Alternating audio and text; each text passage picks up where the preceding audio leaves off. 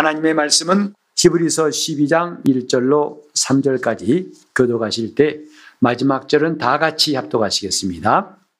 이러므로 우리에게 구름같이 둘러싼 허다한 증인들이 있으니 모든 무거운 것과 얽매이기 쉬운 죄를 벗어버리고 인내로서 우리 앞에 당한 경주를 경주하며 믿음의 주요 또 온전케 하신 이인 예수를 바라보자 저는 그 앞에 있는 즐거움을 위하여 십자가를 참으사 부끄러움을 개의치 아니하시더니 하나님 보호자 우편에 앉으셨느니라 너희가 피곤하여 낙심치 않기 위하여 죄인들의 이같이 자기에게 거역한 일을 참으신 자를 생각하라. 아멘.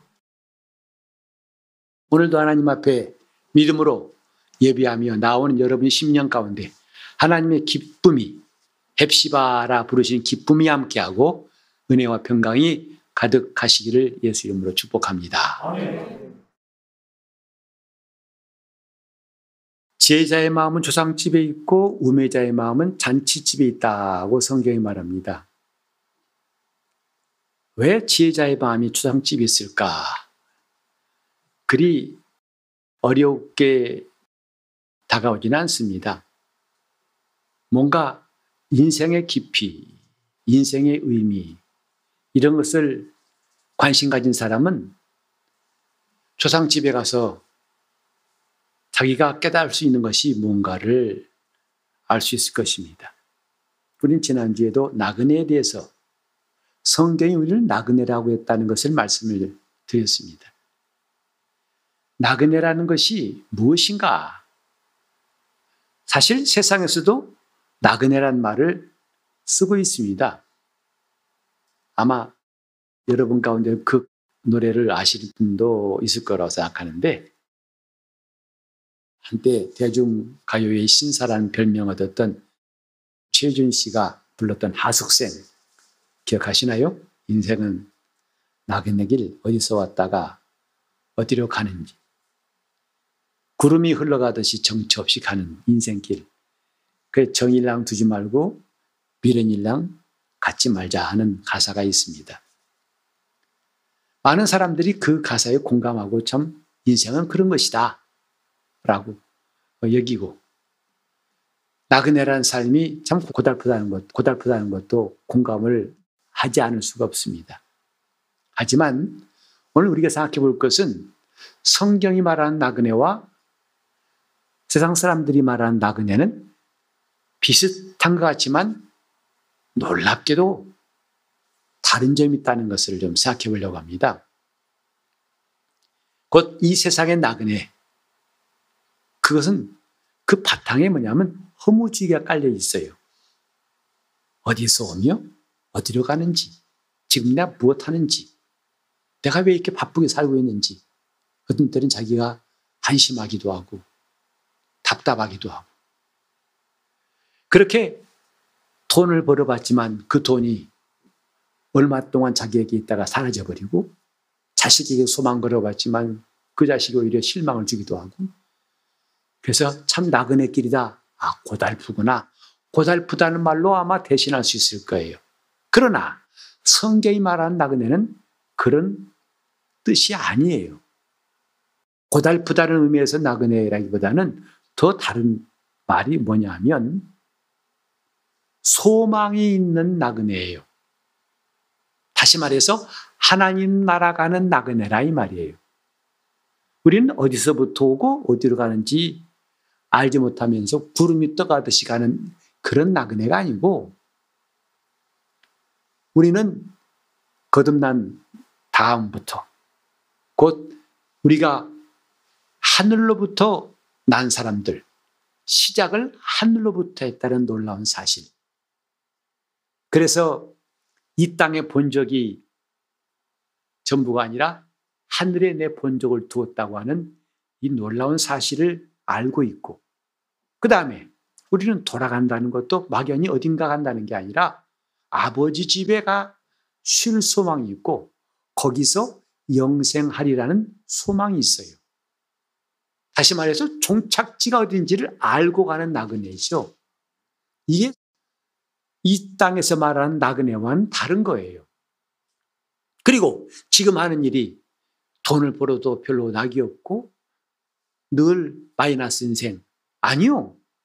우린 무엇을 해야 할지 이것도 하다가 재미없어 그만두고 저거 하다가 찝쩍거리다가 다 포기하고 에라 모르겠다. 차라리 백수 건달이 낫겠다. 이런 삶이 아니라 우린 지금 살만한 가치가 있는 인생을 가고 있어요. 왜? 아버지께로 나서 아버지 뜻대로 살다가 아버지께로 돌아가신 예수님이 우리 생애의 본이 되시고 우리 또 또한 예수 안에서 하늘에서 나서 하나님 뜻대로 살다가 하나님께로 돌아가야 하는 존재임을 아는 나그네라 이 말이죠. 모르는 나그네가 아니고 그 길을 아는 나그네. 예수께서도 내가 가는 그 길을 그곳을 너희가 알리라고 말씀했지 않습니까? 그렇게 허무주의에 빠진 나그네, 소망도 없는 나그네란 말이 아니고 너무나 놀라운 소망 있는 나그네예요. 갈 길을 안다 이 말이죠. 우린 종종 이전에 보면은 나이 드신 분이 이 땅을 떠나면 돌아가셨네 그래요. 죽었단 말 대신에 점잖게 돌아가셨네 그래요. 그때마다 궁금한 게 어디로 돌아가셨습니까?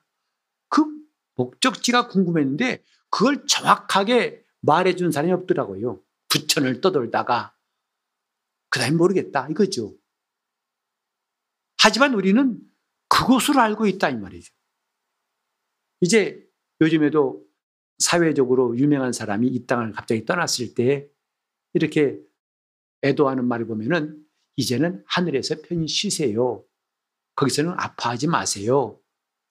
그래서 거의 예외가 없이 아 이제는 땅 속에 묻혔군요. 이런 사람 못 봤어요. 전부 다 하늘이에요. 다 하늘. 마치 허락받은 사람 마냥 자동으로 죽으면 하늘에 가는 것처럼 말하고 있지만 그게 꼭 그렇지는 않습니다. 하늘나라는 아무나 가는 것이 아니라고 성경에 말했어요. 그냥 그 사람 듣기 좋은 말로 아 이제 하늘에 가셨어요. 편히 쉬실 겁니다. 이런 막연한 소망이 아니라 우리는 분명히 믿는 자들에게 있을 곳을 예비하시고 다시 오셔서 우리를 그곳에 영접하실 그 주님을 아는 사람으로서 나는 돌아갈 곳이 있다. 이렇게 우리가 산 소망 가지고 허무주의를 극복하는 겁니다. 우리 이전에 있던 믿음의 선배들도 고난 속에서 그들이 자기가 왔던 고향으로, 이 땅에 있는 고향으로 돌아가기를 바라는 것이 아니라 더 나은 본향, 곧 하늘에 있는 본향을 사모한다고 성경에 말하고 있어요. 우리는 본향이 있습니다. 돌아갈 본향이 있다 이 말이죠. 이것이 첫 번째로 이 세상의 나그네와 다른 점이에요. 두 번째로 이 나그네는 불쌍하다는 것을 되게 공감할 것입니다. 나그네 치고 자랑스러운 나그네 보셨습니까? 소리 떵떵 치는 나그네 보셨습니까? 왜? 늘 손님이에요. 객입니다. 뭔가 아쉽고 남에게 도움을 달라고 할 수밖에 없는 처지가 나그네 아니겠습니까? 집도 내 집이 아니고 옷 내가 먹을 것도 남에게 사서 먹든지 빌려 먹든지 먹어야 되는 거 아니겠습니까? 집에서 가진 편안함을 과연 누릴 수 있는 것이 하나도 없는 게 나그네 아닙니까? 그 나그네 그럼 보통 불쌍하다 생각합니다. 그러나 성경은 그 너희가 나그네를 쓸 때 불쌍하다고 하신 적이 단 한 번도 없어요. 놀라운 사실 아닙니까? 나그네는 나그네인데 불쌍한 나그네가 아니라는 거죠. 왜 그럴까요? 우리는 이 땅에 살면서 나그네가 불쌍하다는 고정관념에서 예수 안에 있다 들으므로 나그네도 이런 나그네가 또 있구나 하고 새로운 발견하게 됩니다. 예수께서 말씀하셨어요. 내 오른뺨을 뺨을 치는 자에게 왼편도 돌리되고 거뒀달란 자에게 속옷을 주라. 오리를 가자 하면 심리를 가라. 네 원수를 사랑하고 핍박한 자를 축복하라. 정말 감당할 수 없는 말씀하신 이가 예수님이세요. 그게 가능한가? 적어도 나그네라면 그게 가능하겠습니까? 여러분, 누가 나그네한테 가서 나돈좀 빌려줘요. 나 밥값 좀 주실래요? 그러면 그 나그네가 선뜻 아 그래요? 줄 사람이 어디 있겠냐고요. 자기도 지금 아쉬운 바인데 그런데 주님은 스스로 내가 나그네 되었다고 말씀하실 뿐만 아니라 나그네로 살고 있는 우리들에게 말씀하신 게 바로 그런 계명이니까 참 어떻게 보면 버겁습니다. 어떻게 내 오른밤을 때리는데 왼편 들려됩니까? 당장 그것부터 갚아야 할 텐데 내가 다시 때리라고 내놓겠습니까? 이런 말씀을 하신 예수님. 그것이 너무 좀 무리하다고 생각할 때가 있지 않습니까? 주님 그게 과연 가능할까요? 난 지금 조그만 억울함도 못 참고서 당장 보복하고 싶고 그걸 따지고 싶은데 그걸 나는 못하겠습니다. 란 말이 나올 수 있어요. 나그네인데 지금 하루하루 사는 것이 급급하고 남에게 도움받아야 할 그런 처지라고 생각하는데 주님이 하신 일을 보면 그렇게 가르치실 뿐만 아니라 주님은 놀라운 일을 하셨어요. 십자가의 이 본문에도 십자가에 고난당하실 때에 부끄러움을 개의치 아니하시고 참으시더라. 그리고 오늘 설교 제목처럼 참으신 자를 생각하라 했어요. 나그네가 참는다. 불쌍한 처지를 극복하느라고 그건 참는 것일 수 있습니다. 그러나 성경이 말하는 참는 것은 그런 정도가 아니지요. 웬만한 사람들이 인내로 할 수 있는 참는 게 아니라 상상할 수 없는 걸 참고 있어요. 부끄러움을 개의치 않고 참으시더라. 그게 과연 가능할까? 그리고 예수님은 혹시 하나님 아들이니 가능하다 할지라도 오늘 우리가 나그네 된 우리가 그렇게 사는 게 가능할까? 여러분 가장 가깝게 전도할 때 예수 믿으세요 그러면 가끔 물론 대부분 다 요새는 그렇게 함부로 하지 않습니다. 말 않고 지나가기도 하고 뿌리치는 사람도 있어요. 그때 잘 받으면 좋겠지만 그렇게 몇 번씩 하면 좀 머뭇거려지고 때로는 마음도 상하기도 하고 이 더운 날씨에 내가 이 무슨 고생인가 싶어서 괜히 좀 짜증나기도 하고 다음엔 하지 말아야지 이런 마음도 들 수 있을 거예요. 왜지요? 내 안에 있는 자존심 때문에 그렇습니다. 내가 이런 사람한테 왜 이런 대우를 받아야 돼? 아니, 나도 당당한 사람인데 뭐가 아쉬운 사람처럼 예수 좀 믿어주시겠어요? 하고 부탁하는 것 같아가지고 좀 못마땅하고 그래 전도 나갑시다 그러면 부담스럽죠. 슬슬 피하고 싶죠. 신앙생활을 우리가 잘 하고 싶지만 잘 안 되는 이유 중에 하나가 자존심 때문입니다. 교회 생활을 하면서 남하고 충돌하는 일도 상처받는 일도 생길 수 있어요. 그 중요한 원인이 뭐냐면 자존심 때문에 그래요. 자존심이 뭐냐면 남하고 비교해서 자기가 존중받고자 하는 마음, 존경받고자 하는 마음, 그게 자존심이에요. 오늘 그래서 저는 이 본문 보면서 떠오르는 단어가 자존심과 자존감, 이 두 단어였어요. 자존심과 자존감 비슷해 보입니다만 사실은 많이 많이 다릅니다. 아주 다릅니다. 자존심이란 건 아까 말씀드린 대로 항상 경쟁하고 타인과 비교해서 자기가 더 존중받고 싶은 마음. 이게 자존심이에요.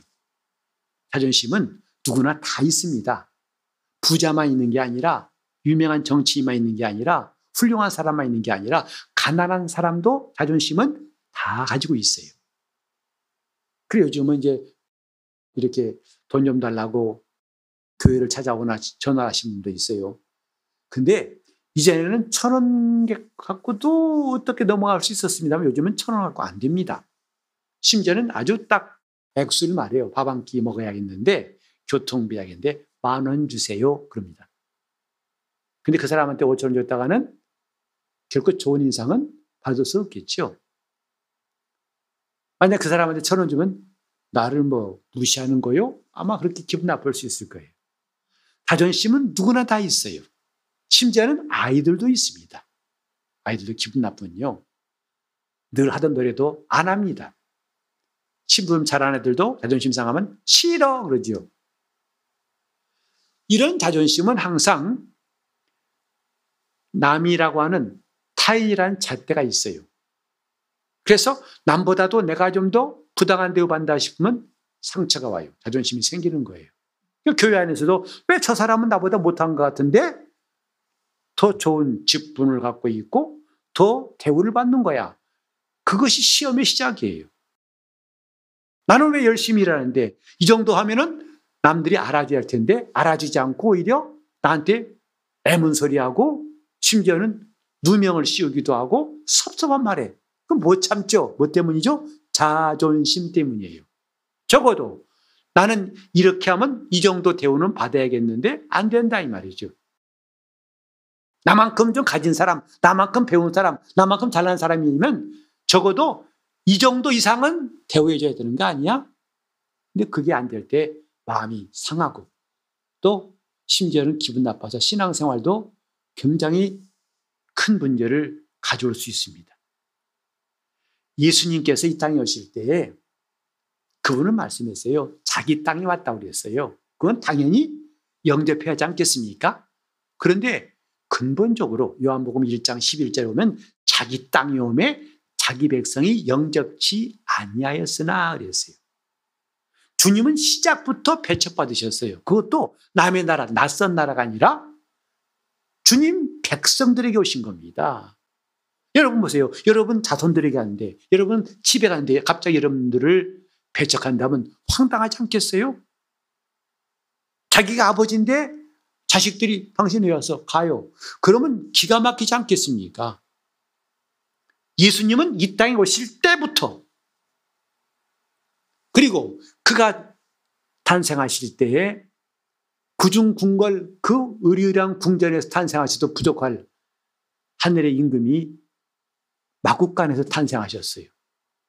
얼마나 존심상하겠어요.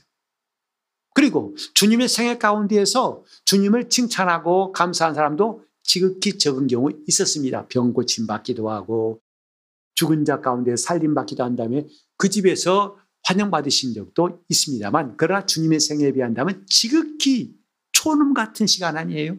대부분 뭐죠? 비난받았어요. 모욕을 받고 수치당하셨어요. 네가 뭐냐? 내까지 게 뭐냐? 나사렛에서 무슨 선한 게 난단 말이야? 뭐야 너는? 이런 거죠. 당시에 실세들이라고 했던 사두개인들과 바리새인들 이 사람들로부터 정면으로 공격받으신 분이 주님이세요.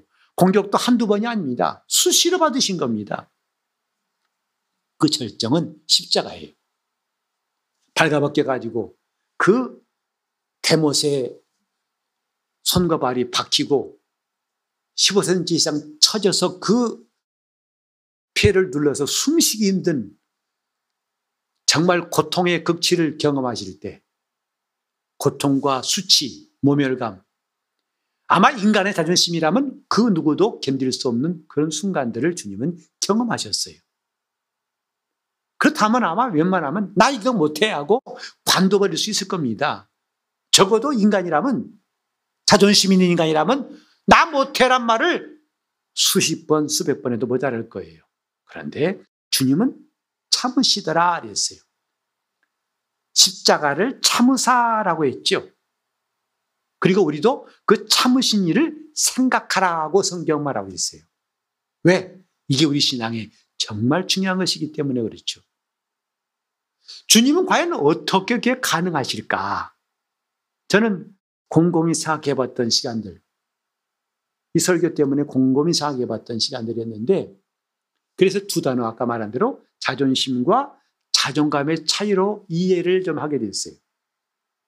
자존감이라는 것은 남의 판단, 남의 인정과 상관없이 스스로 자기를 존중하는 감정을 자존감 그럽니다. 그래서 자존감은 환경이 자기를 어떻게 했기 때문에 대우받고 위로받는 것도 아니고 어떤 사람이 어떻게 했기 때문에 그게 아니라 자기 스스로가 자기 가치를 인정한다 이 말이죠. 그래서 자존심은 다른 한마디로 하면 나는 잘났다는 그것을 인정받고 싶은 거예요. 다른 사람에 의해서.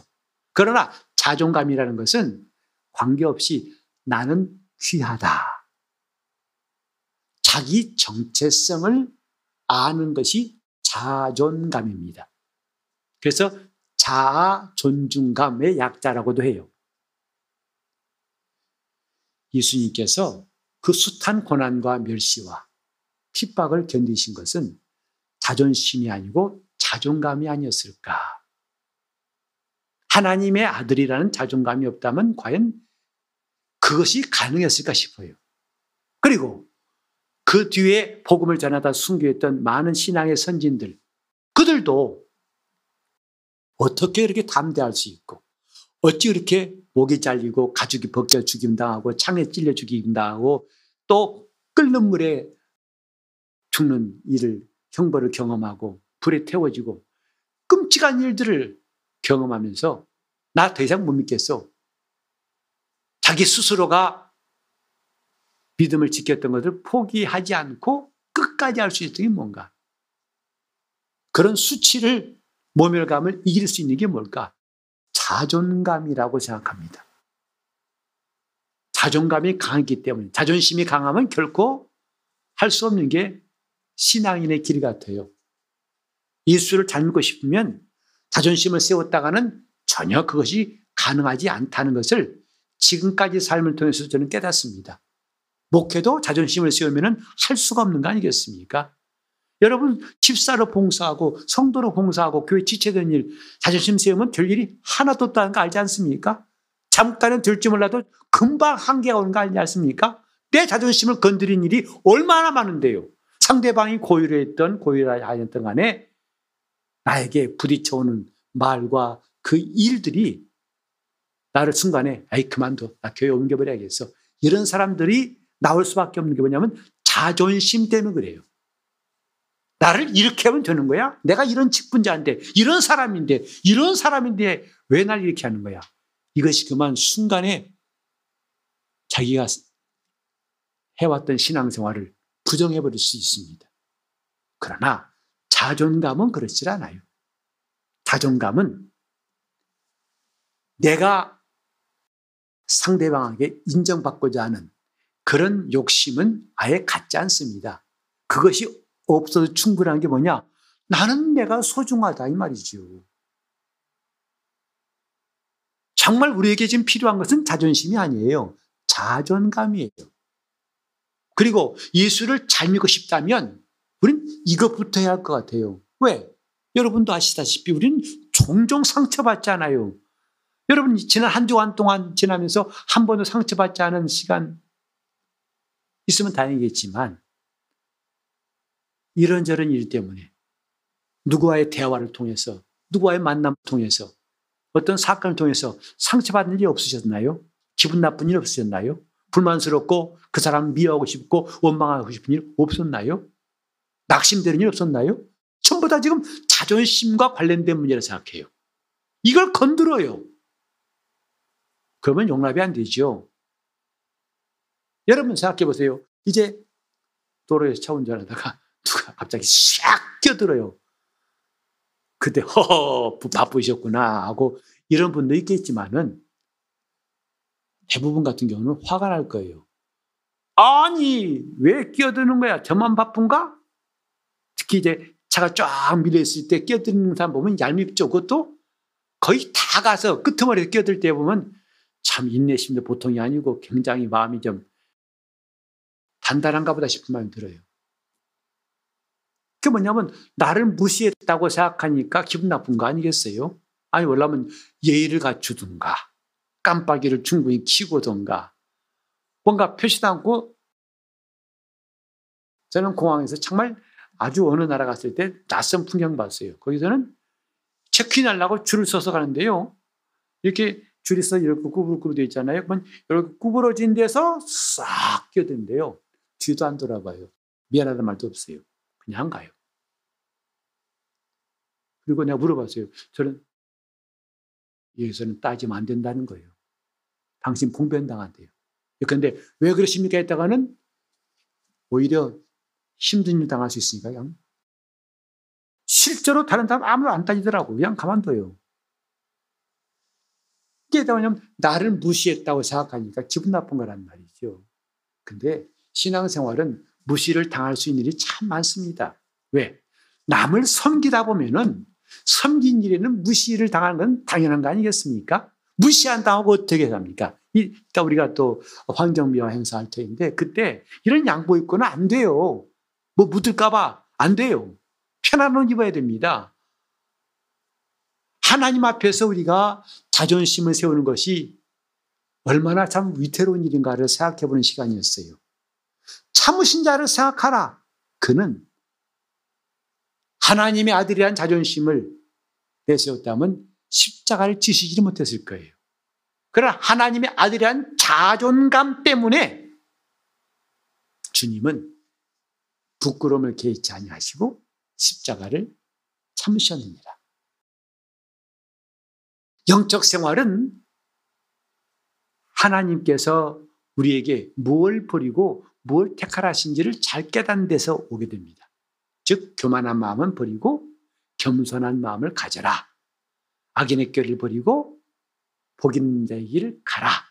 이렇게 이것은 놓고 이건 집어야 할 것을 성경은 가르치고 있지요. 자존심은 버리고 자존감은 가져라. 그것이 내가 내 영혼을 지킬 수 있고 내 믿음을 잘 지킬 수 있고 믿음을 잘 세워가는 방법이라는 것이죠. 자존감. 하나님이 내게 주신 선물은 무엇일까? 우리는 앞으로 계속해서 이걸 좀 더 상고하고 싶습니다만은 오늘은 일단은 자존심이 아니라 자존감이다 라는 메시지.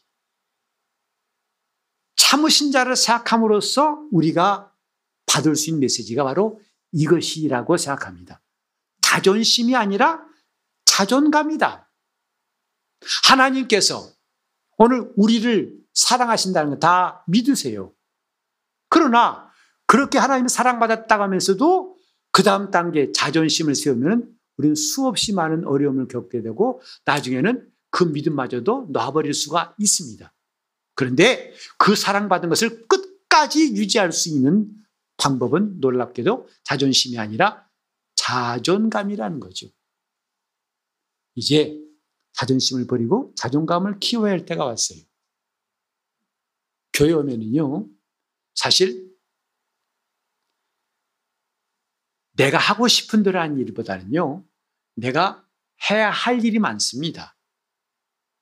오늘 같은 경우도 이제 예배 끝나고 이렇게 있습니다. 그러면 일단 내가 내 마음에 제한받죠.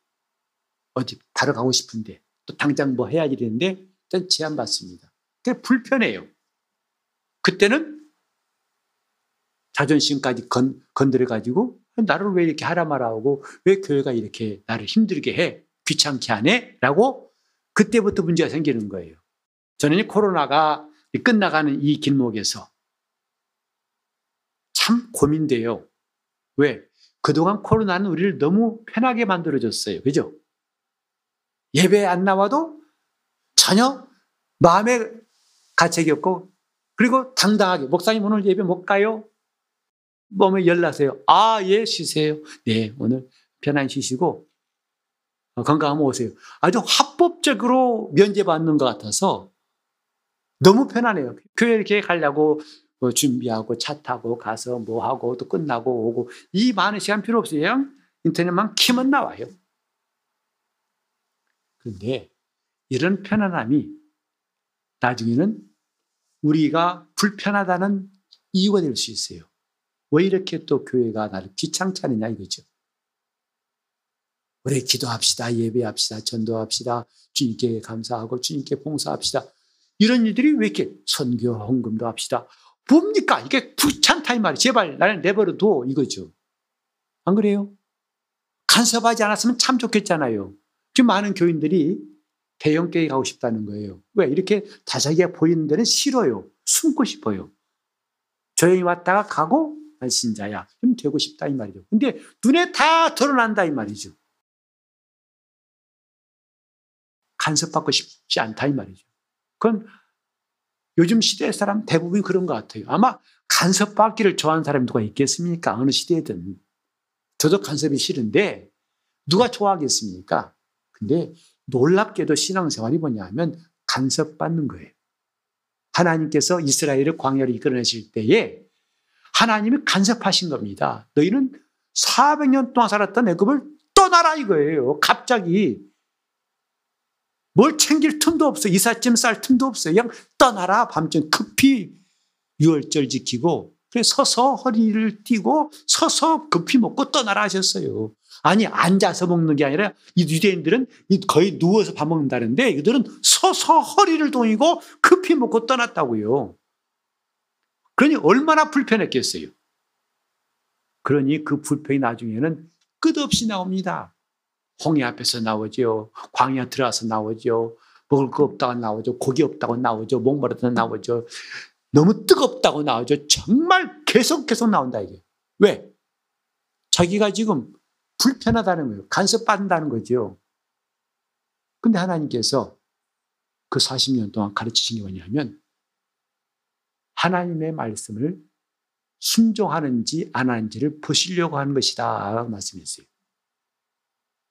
너희 마음이 어떠한지 하나님 앞에 네가 마음을 낮추고 겸손한지 아닌지를 하나님이 시험코자 하심이라는 거예요.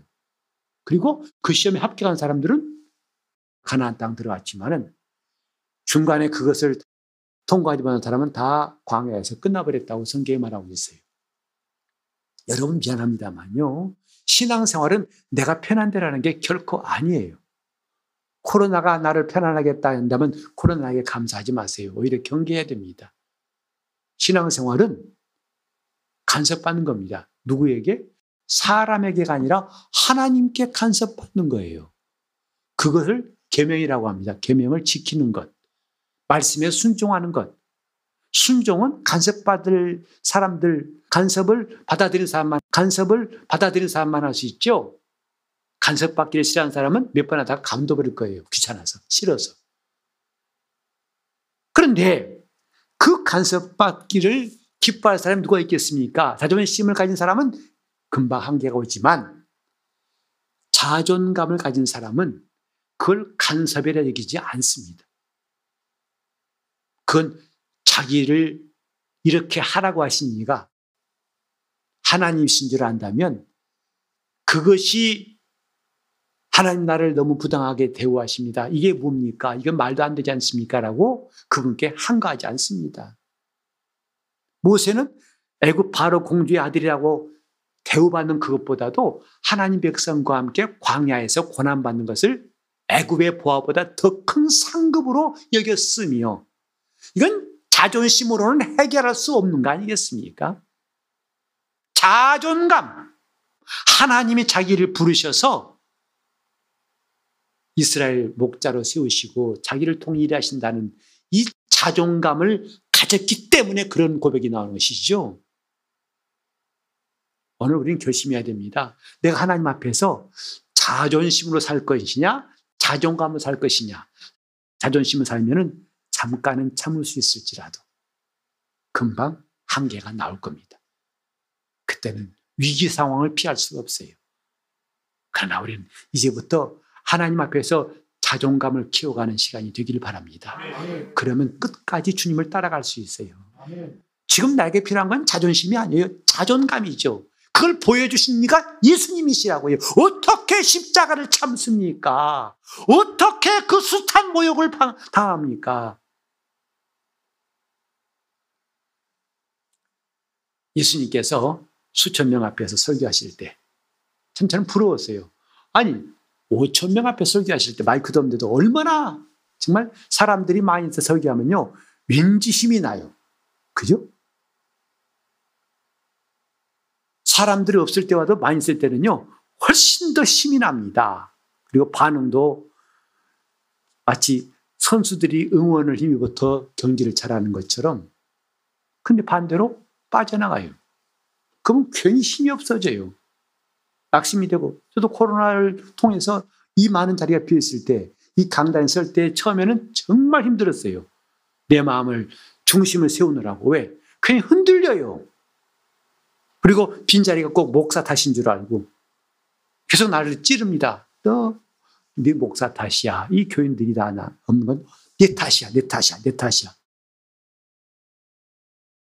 근데 가만 보니까 예수님도 그렇게 많은 사람이 따르다가 가버나움에서 예수님의 살과 피란 설교를 하신 다음에 사람들이 집단으로 퇴장해 버렸어요. 이 말씀은 이해가 안 된다. 모르겠다. 하고 정말 썰물처럼 쫙 빠져나갔습니다. 그리고 얼마 안 남았어요. 예수님 물어보셨죠. 너희도 가렸느냐? 그때 베드로가 유명한 말했죠. 주여 영생의 말씀이 여기 계시오매 내가 니게로 가오리까. 저는 그때 예수님의 심정을 생각해 봐요. 아마 오늘날 목회자라면 어땠을까? 충격, 충격, 대충격일 거예요. 한때는 수천 명 앞에서 설교했던 목회자인데 이제 몇 안 남은 교인을 두고 설교할 때 그가 아무리 초인적인 자기 의지를 가지고 자기가 극복하려고 애쓴다 하더라도 과연 가능할까 싶은데 예수님은 그런 자리에 자 너무한다 나는 외롭다 쓸쓸하다 그렇게 하신 적이 없다 이 말이죠. 왜? 자존감이 아니 자존감이 그분의 생애를 이끌어갔기 때문에 자존심이 아니라 자존감이었다 이 말이죠. 오늘 우리는 내 신앙을 지탱하는 힘이 자존심인가 자존감인가를 돌아볼 수 있기를 바랍니다. 아멘. 내가 준 주님께 봉사하는 이 모든 시간이 내 자존심을 위한 것인지 아니면 자존감. 그건 누가 나를 그렇게 인정해서가 아니라 내 스스로가 나를 존중하고 나를 아끼는 마음이 있기 때문에. 근데 이 자존감은 하나님과 사귈 때의 자존감이 가장 강해집니다. 하나님과의 교제가 그래 필요한 거예요. 하나님을 가까이 한 사람이 그래서 유익한 겁니다. 우리는 종종 그러잖아요. 하나님이 가까이면 내게 복이라. 왜 복일까요? 당장 돈도 안 생기는데 세상이 줄 수 없는 평안도 그 자존감도 그분이 나를 붙드시고 나를 경고케 하시는 이 놀라운 그분의 선물은 무엇과 비교할 수가 없답니다.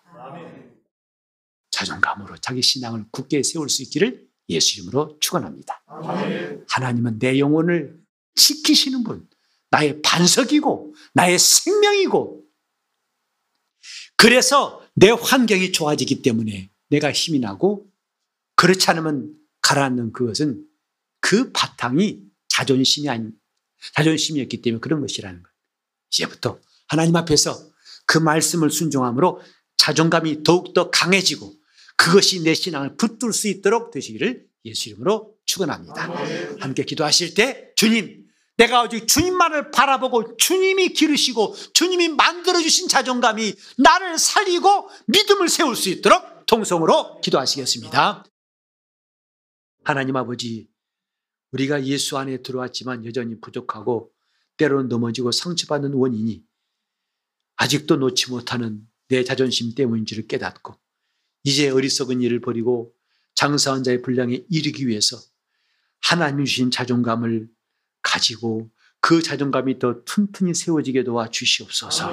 주님, 남이 알아줘야만 남과 경쟁하고 남과 비교해서 얻는 우월감과 자기 존중만이 내 가치인 줄 알았는데 하나님이 인정하시고 하나님이 세워주신 그 어떤 것과 비교할 수 없는 자존감이 주님 안에서 세워주신 자존감이 내 영혼을 붙들 수 있도록 도와주셔서 주님, 우리 앞에 가신 주님과 또 많은 믿음의 선진들이 보여주었던 그 놀라운 믿음의 승리가 오늘 우리에게 있도록 도와주시고 주님을 가까이 하면 우리 복인 것을 날마다 깨닫고 감사함이 넘치게 도와주시옵시며 결코 내 편안함을 구하는 것이 목적이 아니라 주님의 뜻대로 사는 이 놀라운 기쁨을 자존감이 튼튼하여 날마다 누리게 도와 주시옵시고 하나님의 사랑받는 성도들이다 되게 하여 주시옵소서.